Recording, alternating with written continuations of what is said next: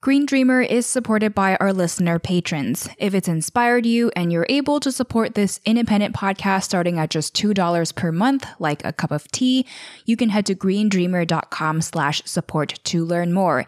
In light of this current coronavirus pandemic going on and the social distancing that's been happening, we also decided to open up our Green Dreamer network to any and all of our most passionate Green Dreamer listeners. So if you'd like to join our online community, community and socially connect with other amazing and inspiring people as yourself, you can head to network.greendreamer.com to sign up. And I hope to catch you on the inside.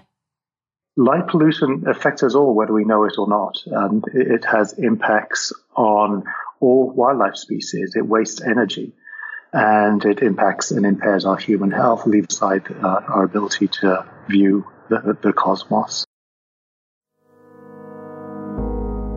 Have you ever thought of artificial light as a pollutant? It's definitely the least discussed form of pollution in comparison to other things like air pollution and water pollution, but it's such an important one that we cannot leave out because of its impacts on our health and also the health, natural behaviors, and survival of wildlife, such as migratory birds that navigate by moonlight and starlight. So, we're going to hear all about this today from our guest, Ruskin Hartley, who, after spending over 20 years in conservation, is now the executive director of the International International Dark Sky Association, which is the recognized authority on light pollution that's leading the way in the mission to preserve the night globally. Green Dreamer, if you're ready, take a deep breath and let's dive in.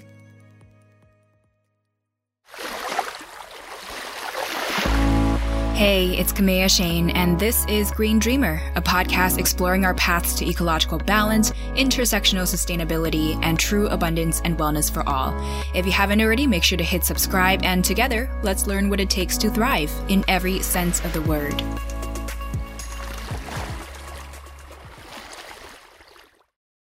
I grew up in southern England, and some of my earliest recollections are the classic childhood memories of playing out in the woods and the streams and the fields behind our house and being called in for dinner later in the day. It was before everyone had was plugged into their iPod. So really that was some of my first interactions and memories of being out in, in, in nature. And I remember going to a wood behind our house that I used to play in and coming back a number of years later and seeing it just cut down. And, and that really brought me up, wondered what was going on here.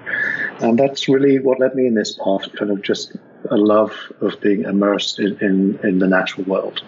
When we talk about pollution today, we typically think of air pollution, water pollution, and even the contamination of our foods if they've been doused in agrochemicals. But this whole issue of light pollution seems far less discussed nor understood. And I would bet that a lot of people don't even know that light in of itself can cause harm or too much light. So how would you explain what exactly light pollution is to someone learning about the concept for the first time? And what is the historical context as in since when did this really become an issue? Issue? Uh, thank you for saying that. I mean, I, am a case in point here. I've been working in the conservation field for more than 20 years, working on forest conservation, working, working on water quality issues. And for 20 years, I really haven't thought about light as a pollutant. Uh, I can vividly remember, in fact, in I think it was November 2018 when I first started learning a little bit about the work of the International Dark Sky Association and light pollution. I was living in the Bay Area at the time, driving back on the freeway from a soccer practice with my son, who was, I think, 12 at the time, and he's kind of zoning out in the car. And he said, Hey, Dad, can we go home and watch some old movies? And I'm like, That's a strange question, but yeah, sure, Ron, we can do that. Why are you interested in watching some old movies? And he said, Well, because I want to see what the stars look like. And that really brought me up in realizing that light pollution is this all pervasive pollutant that most people don't think about. Against all of those other forms of pollutant, it's actually one that we can solve we can literally solve it at the speed of light. Light pollution affects us all, whether we know it or not. Um, it has impacts on all wildlife species. It wastes energy and it impacts and impairs our human health, leave aside our ability to view the, the cosmos. So that was really my first introduction to light pollution there, and the fact that it is so readily solvable. Do we know when this really became an issue historically? Like, was it since the advent of the invention of light, or when did this really start to affect wildlife? Yeah, well, light, light pollution, when we talk about light pollution, we're really talking about artificial light. And we're particularly talking about artificial light at, at night. And I think we can date, I, I, can't remember the precise date, but the basically the invention of the light bulb by Edison and others, you know, 100 plus years ago is really the point that we can point to where artificial light was kind of taken out of the realm of candles and put into sort of the industrial model. And what started with a few light bulbs has spread rapidly and continues to spread rapidly around the globe. And I think it was really only probably 20, 30 years ago that people really started to wake up to the impact that this all pervasive lighting of the night was having on wildlife and, and human society as well. We estimate light pollution, in fact, today is growing at, uh, globally at the rate of 2% per annum. Mm. Which is remarkable. It's basically outstripping population growth. There are some countries where light pollution is growing annually at 10% wow. per year. Now, light is also really interesting. I mean, light is a wonderful resource. I mean, light has brought so much, and a light, ability to a light at night has brought so much to society. So we're, we're not saying that there should be no light at night. What we're saying, you need to be careful about the ways that you use light at night and be mindful of the myriad consequences it has as we continue to um, rapidly light our world. Right. As you've come to realize, light pollution is something that environmental conservationists should really take into account. So, on this front, what do we know about how artificial light has been actually affecting or disrupting the behaviors of wildlife or the balance of our ecosystems? Well, I mean, it starts from the simple fact that every single living thing on Earth evolved under an environment of uh, night and day with the bright sunlight during the day and the dark night, and then looking at the, the night at the rhythm of the lunar cycle. When there's a full moon out, it's fairly bright at night, and then when when it's there's no moon, it's it's it's very dim and dark at night, and that's the natural environment that every living thing has evolved in. We have basically flipped that environment now for most people and for many animals where we're lighting the places excessively at night and disrupting that. Um, there are a myriad of examples of organisms that are infected by light at night. Um, a few examples of that, for instance, the, the charismatic clownfish, the, the classic Nemo fish, um, if you expose their eggs to artificial light, they don't hatch. Wow. Insect pollinators. We all know that you know the classic is the moth is drawn to the flame. Well, insects are drawn to strongly drawn to light, and more and more where people are talking about this massive and extremely worrying decline of insects and pollinators that really base our food chain. Uh, one of the reasons that it, we believe that they're declining is by the introduction of light into the environment. So these these insects are being drawn to the light and away from the plants and it just goes on. Birds, I mean, migratory birds in particular, being drawn off their flight path into the sky glow from cities. And really, that's, I think, the point here is this is the, the combination of these millions and billions of individual light sources is creating this massive sky glow around our cities, around our, our communities. So the light from our cities that we're using to, to light maybe the sidewalk or the pavement or, or whatever it is at night so we can get around and, and feel safe isn't staying within the cities. It's traveling and propagating out for hundreds of miles. Mm. And for instance, the lights of Las Vegas, one of the, the brightest spots in, in the US, can be seen 150, 200 miles away. Wow. Well, I feel like oftentimes environmental conservation is viewed as a conflict of interest and something that prevents humans from pursuing our interests. But we often forget that what's harmful to nature and to wildlife maybe or probably is harmful to us as well. So what do we know about how light pollution and artificial light has been impacting our health as humans? Yeah, the, the impact on, on human health, I think, is one of the, the new frontiers, and, and we're learning more and more every day about how artificial light and light at night is, is impacting our health. And again, we, we are basically animals. We, we grew up in an environment where we, we love the bright light during the day, the bright sunshine, and those dark nights, and, and our natural cycles and trained to the rhythm of night. Now, if we when we start to introduce artificial light, and particularly bright and even dim sources of light at night, that, that has significant and measurable consequences on our health. A lot of it goes back to down to um, some basic fundamental of human physiology around the production of melatonin often kind of known as the, the, sleep hormone.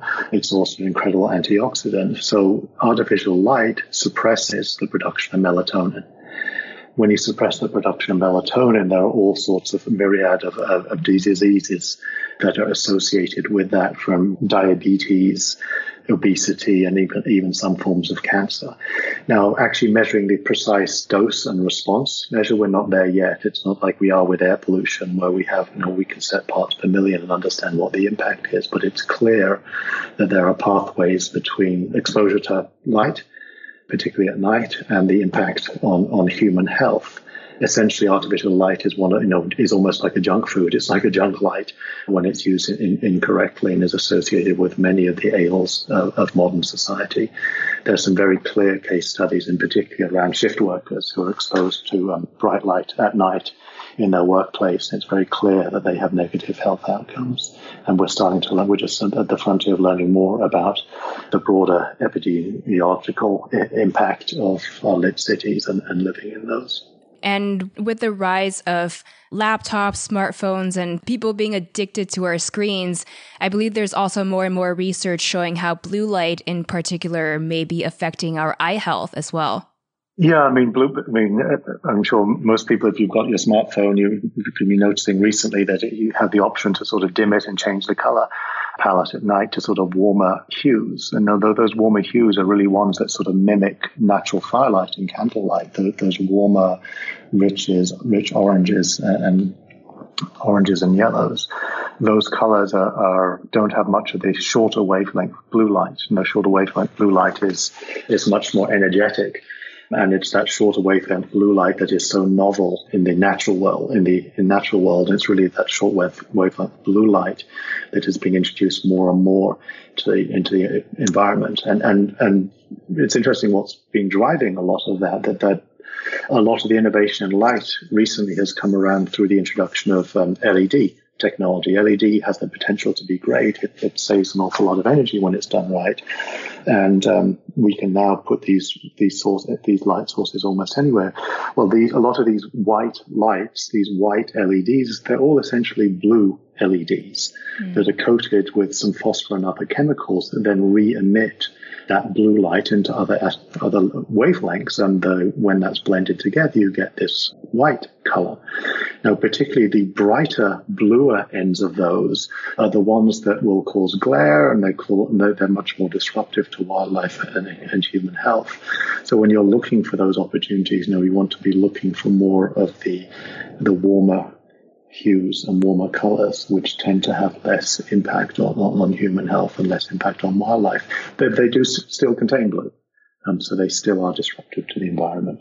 Right. It sounds like it's all about that balance from during the daytime, there may naturally be more blue light. And as it inches towards the nighttime, there's less of that blue light and more warmer hues yeah. in the light. So I guess part of this is just we've evolved with this day and night and the color spectrum of the light sort of evolving throughout the day for that to help inform our circadian rhythm. Yeah, and that's really, I think, one way I think about this. We, we, we've kind of affected it on both ends. At night, we light our environment. So at night, when we're at home, we're maybe watching the television or we have the lights on, so it's much brighter than we're historically used to. And during the day, we spend so much time indoors. And indoors, when we're indoors during the day, we're actually in a dimmer environment than we would have been outside. So there's some evidence, you know, the ways that you can protect yourself for your health and go out and get exposure to that incredible, bright, beautiful sunshine right. and get yourself going. And it actually helps inoculate you against some of the brighter lights at, at night. There are actually some simple solutions to this. You know, it, it really is about making sure that you're careful and considerate about the use of light at night? Now, is the light that you're putting out, is there a clear use for it? Are you putting it where it's needed? Are you targeting it? Maybe there's a step or something that you're concerned that people might be slipping over. Are you lighting it at the lowest levels possible? Because our eyes are incredibly adaptive. We can adapt to very, very low light, light levels. Are you putting the light on a, on a motion sensor or controller? So the security light only goes on when there's someone there, when, when you come home and there's a need for it. Uh, and finally, making sure that you're looking really preferentially putting in place those kind of warmer, richer colors that are less damaging to the environment.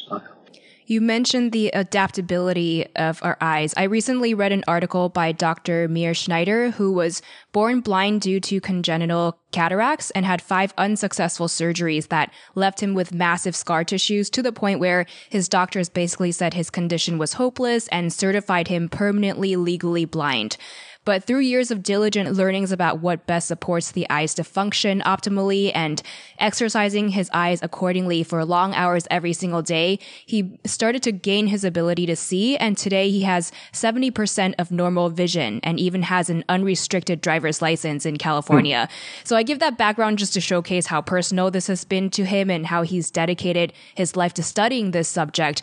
But he said, whenever you experience that difference between extremes of dark and light, your pupils become stronger. The pupils of most modern people are very weak because they wear sunglasses when they're outside, which weakens the pupils. End quote. So we often wear sunglasses habitually when we're out or we're just indoors a lot during the daytime, preventing our eyes from adjusting to and working in that brightness. And then at night, we turn on all the lights and prevent our eyes from working in and adjusting to the dark. So in a way, by trying to control our environments, whether by controlling light or even room temperature or anything else, rather than allowing our bodies to strengthen their adaptability, we are really just dulling and eroding away our own resilience and the functionalities of our bodies. That's well said. Our, our, eyes are a remarkable instrument, and this is an area that, again, we're learning more and more every year about how our eyes function. There, there have been some studies gone through in the sleep lab out in Harvard, for instance, where people who are legally blind can tell whether the light is on or not because we actually have different type of receptors in our eyes that are sensitive to non-visible wavelengths of light. So even if the visible aspects of the light, the cones and the rods are damaged, those other sensors are still there. So this is a new frontier in terms of our understanding of our physiology and how our physiology responds to the, the lit environment around us. The more and more we learn about it, the more it becomes clear that light truly is a pollutant in the same way that water gets polluted and, and air gets polluted. So it's exciting to see that um, knowledge being gained and also to see just the growth and interest in protecting the night from light pollution growing around the world strongly in communities in every state in the union and, and dozens and dozens of countries around the world. People coming together and saying, you know, we want better light and we want to have a view, an unaided view of the stars again. I'm also thinking about the places in the northernmost or southernmost regions that have really long dark hours during their winters or even perpetual darkness during their winters. How do people within maybe land based communities in those places get by and work in and navigate the darkness without disrupting their, their bioregional wildlife and causing harm? So have they just adapted to being able to work within the darkness much more, or do they just use light so sparingly that it doesn't really disturb wildlife? That's a great question. I don't know the particulars of the high latitudes there. I, I do know from my own personal experience now of, of moving to Tucson, Arizona, which um, does have dark skies, that most of the time I can go outside my home without artificial light because the sky's bright and our eyes are adaptive. If you let your eyes adapt, if you let them, you know, if you are patient enough to stand, to take a pause as, as you go outside at night, your eyes are remarkable instruments and they, they can, they, they can get you about. And then you add light sparingly as you need it. And you don't have to light the, the, your whole yard to be safe going back and forth to your car, for instance. Mm. One of the other negative impacts you mentioned earlier that we have from light pollution is our inability to see the cosmos. And that's a really interesting point. I know at least anecdotally, when I get to see the night sky clearly and the moon and the stars are shining so bright relative to the surrounding darkness, it's truly it's it's like a really humbling experience and I genuinely feel a sense of awe at this massive world and a deeper connection to something that's so much greater than I am. What do you think we miss out when we lose our ability to see the cosmos regularly as a collective? And then on the flip side, what can we gain with that reconnection? Losing our view of the stars and the stars and our view of the universe is really the ultimate expression of losing our connection with nature. Mm. Most of the natural world is not here right. on planet Earth. Um, we are a small dot in, in an almost infinite universe. And when people have that experience, I remember vividly going out to Kitt Peak just about a, an hour outside uh, the city of Tucson one evening on a moonless evening, watching the sunset and watching the stars come out and, and, and seeing for the first time really 5,000 stars and more up in the cosmos around us really kind of, um, it's humbling. It's humbling and, and it really is an, awe-inspiring and, and, and in the in the true sense. You when when you're out with people seeing that, the, the response is generally the same. It's like literally takes people's breath away. Mm. There's a great story from Los Angeles during, I think it was the Loma Prieta earthquake, when many of the lights in the city went out. Now, Los Angeles, the ultimate kind of urban sprawl with the massive dome of light pollution kind of a veil over the sky. Well, the lights went out and the Milky Way was up, the band of our of our galaxy uh, overhead. And the police department started getting calls being say, "What's that strange light in the sky? what is it?" no, because people have no connection, and that's one of the saddest things about this. This, this in the U.S., ninety-nine percent of people live under a light polluted sky. They never have the opportunity to go outside and see more than a handful of stars. And, and globally, we estimate 80% of the people in the world live under a, light polluted sky and are lacking that connection to the cosmos uh, and to the universe above them. But it doesn't have to be that way.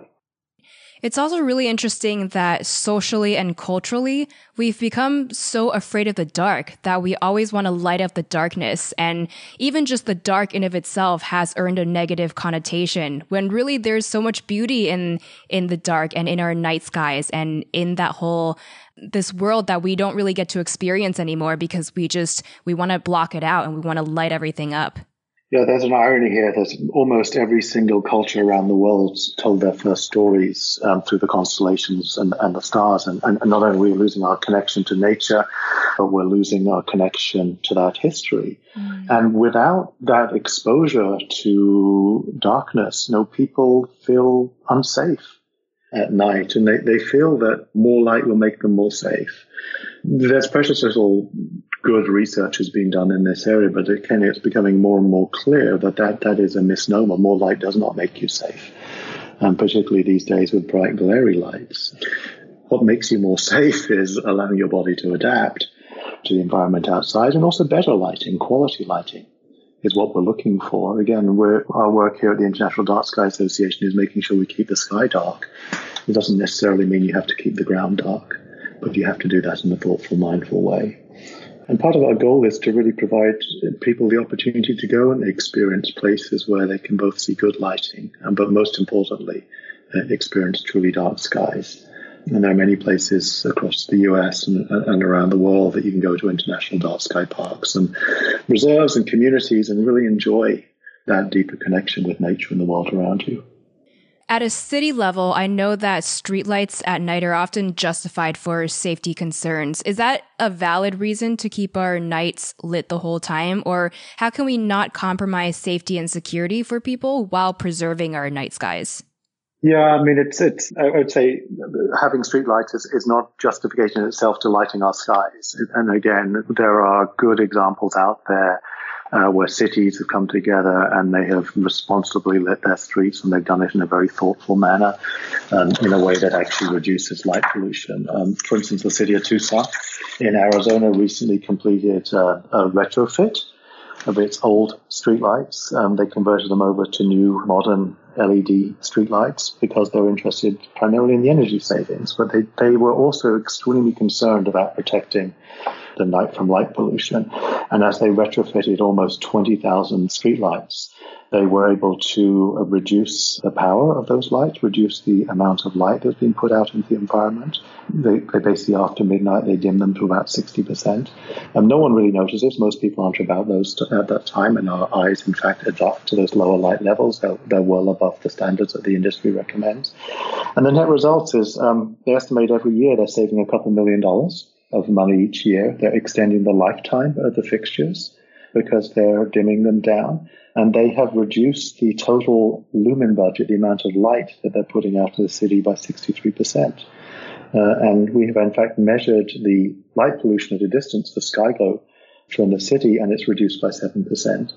So there are good examples where people have come together and say, look, we value this resource. We value our dark skies, but we also want to respect and recognize this is a city of half a million people and we need some light in the city to keep people, um, you know, moving about and uh, safely, particularly where there's pedestrians and cars coming together. And there are ways that you can do that. Ultimately, this begins at home. I mean, there are things you can do around your home to deal with the issue on your home and on your street. And so this is light, light pollution is, is kind of the ultimate, you know, we, we need to be thinking about this thing globally, but there are really the actions that we're taking are local. And once you have replaced your lights or dimmed them down, you see immediate benefits. We don't have to wait a generation to see the results of these changes. Right. So there's definitely some things that we can start doing ourselves as individuals around our own homes. And then finally, if we wanted to like talk to our community leaders or political leaders about things that they should enact at a wider scale, what would you recommend that we tell them in terms of what they can do and how it would benefit them? Yeah, there's there's some great examples of cities who've adopted uh, lighting ordinances, um, either the city or the county, or in fact at the at the state level, in terms of make, making sure that light is uh, all light fixtures are fully shielded and they're protected down at the appropriate level, and there's curfews and other aspects. So there's some great examples there always the question is, oh, what's the motivation and the rationale for a city or community to do that? And, and I think what we've learned is it's different in different places. In some rural communities, this is really about protecting their quality of life. They value their dark skies as part of, of, of their community. So when you're talking to city officials, there, it's really about we want to protect the quality of our life and the quality of the environment here. In some other areas, like the Turtle Beaches down in, in, in Florida, some of it's been driven by wildlife concerns. So there are communities saying, look, we, we need to manage this environment because we're really concerned about the ecological impact. Uh, in other cities, um, you know, it might be because of the, the astronomical aspects. If you've got an observatory in town, you know, in Arizona, some you know, millions and millions of dollars each year uh, flow through the state because of the astronomy industry. So it's really important for these communities here to protect their dark skies because it's at the foundation, it's the economic foundation. I was down in visiting with some advocates and supporters in New Zealand uh, last year, and there's a strong dark sky movement in, in New Zealand, and a lot of these rural communities are, you know, are looking at how can we support economic development in our community, and one of the things that people are looking for is opportunities to go and enjoy dark skies. So by protecting their dark skies, they're providing valuable um, dollars into the local community because tourists are coming to enjoy that and they're staying overnight. Um, so there are many different reasons, but ultimately, at the end of the day, we believe the kind of passing responsible lighting laws and ordinances is, is what's going to be required to move this because this is really a public good. Uh, and that's, that's has been demonstrated an effective way to protect it. Right. And last thing, you mentioned earlier that globally light pollution is increasing at about 2% per year. And in some countries, it's 10% per year. What do you think it'll take for us to shift that trend? And I guess how, how, how would we go about changing this sort of cultural belief that light is good and that life is safety and that because I feel like that's part of what's really driving this trend is developing countries maybe feeling like, oh, this is what the developed countries do for all their streets. So this is what we need to do as well. So w- what are your ideas on how we can dismantle those myths to turn this around? And then what can happen as a result of us really limiting light pollution? Yeah, I mean, uh, I mean, a, a, couple of things that I think need to occur here. No, first is we need to provide opportunities for people to experience the night uh, in all its glory. So to go and experience, you know, take take a walk in a dark place after night and, and realize that that you can be safe out there and, and it, that's a wonderful part of our natural world. So that, that that's certainly part of the solution. I believe. But a, lot of it is, is, demonstrating that just because you put lights in place doesn't mean that you're necessarily going to increase light, light pollution. Even if we look across existing lit places, different cities, different cities with similar populations are using different amounts of light. And that kind of gives certainly gives me some hope that there are there are cities and communities out there who have demonstrated that we can uh, provide an appropriate amount of light for, for the people in our community, but we can do it in a way that doesn't have wasteful light. And it's good for the environment and it saves us, saves us money. We need to be identifying those case studies and sharing those case studies and, and providing tools and resources to um, people in their community to talk to their elected officials about, look, there's a different way of doing this. And you might not care about light pollution, but you might care about um, the bottom line for the city. It's about growing aware, growing awareness. Um, the other aspect of this is, you know, using less light is good for reducing energy consumption. You know, some recent estimates suggested 30 or 40 percent of the uh, electricity spent on outdoor lighting is essentially wasted, and by converting to more efficient fixtures and, and using light appropriately, we can save enormous amounts of energy, and clearly that will have a direct impact on reducing uh, greenhouse gas emissions uh, over time. Hey, walk with me. We're under the same sun with oceans all around. Yet it's not, it's not how we should be. Many of us fight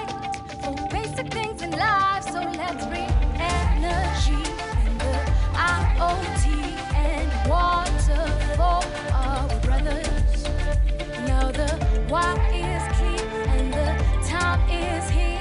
We must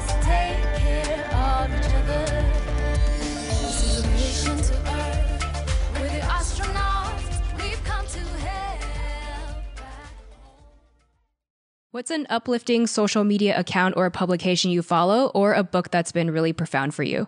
Paul Bogard's book, The End of the Night, was a really profound read for me. What do you tell yourself to stay positive and inspired? Stop complaining and take some action. What's one thing you're working on right now for your health? Trying to get out into my neighborhood every day, take a run, or go for a bike ride. What are you working on right now to elevate your positive impact for our planet? I'm working to reduce uh, waste, particularly plastic and food waste, as I do my weekly grocery shops. Mm. And finally, what makes you most hopeful for our world at the moment?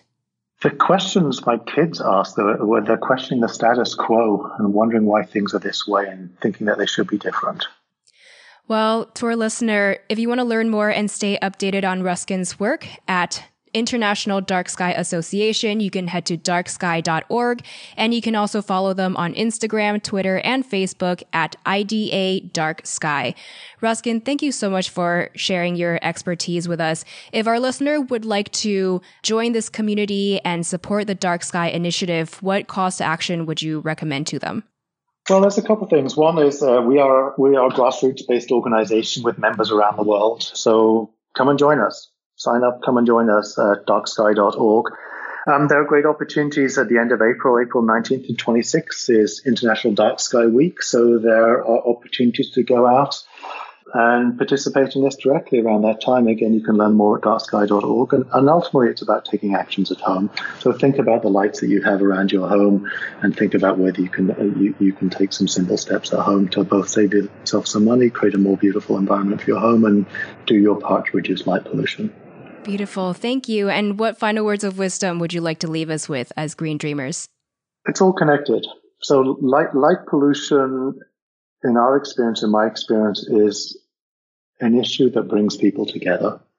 Uh, in this time that's often so divided, it's an issue that people brings people together across across different spectrums, and it and it, and, it, and it's um, has those immediate benefits you know, immediate benefits and, and uh, as well as those long-term impact on creating a better environment for the world.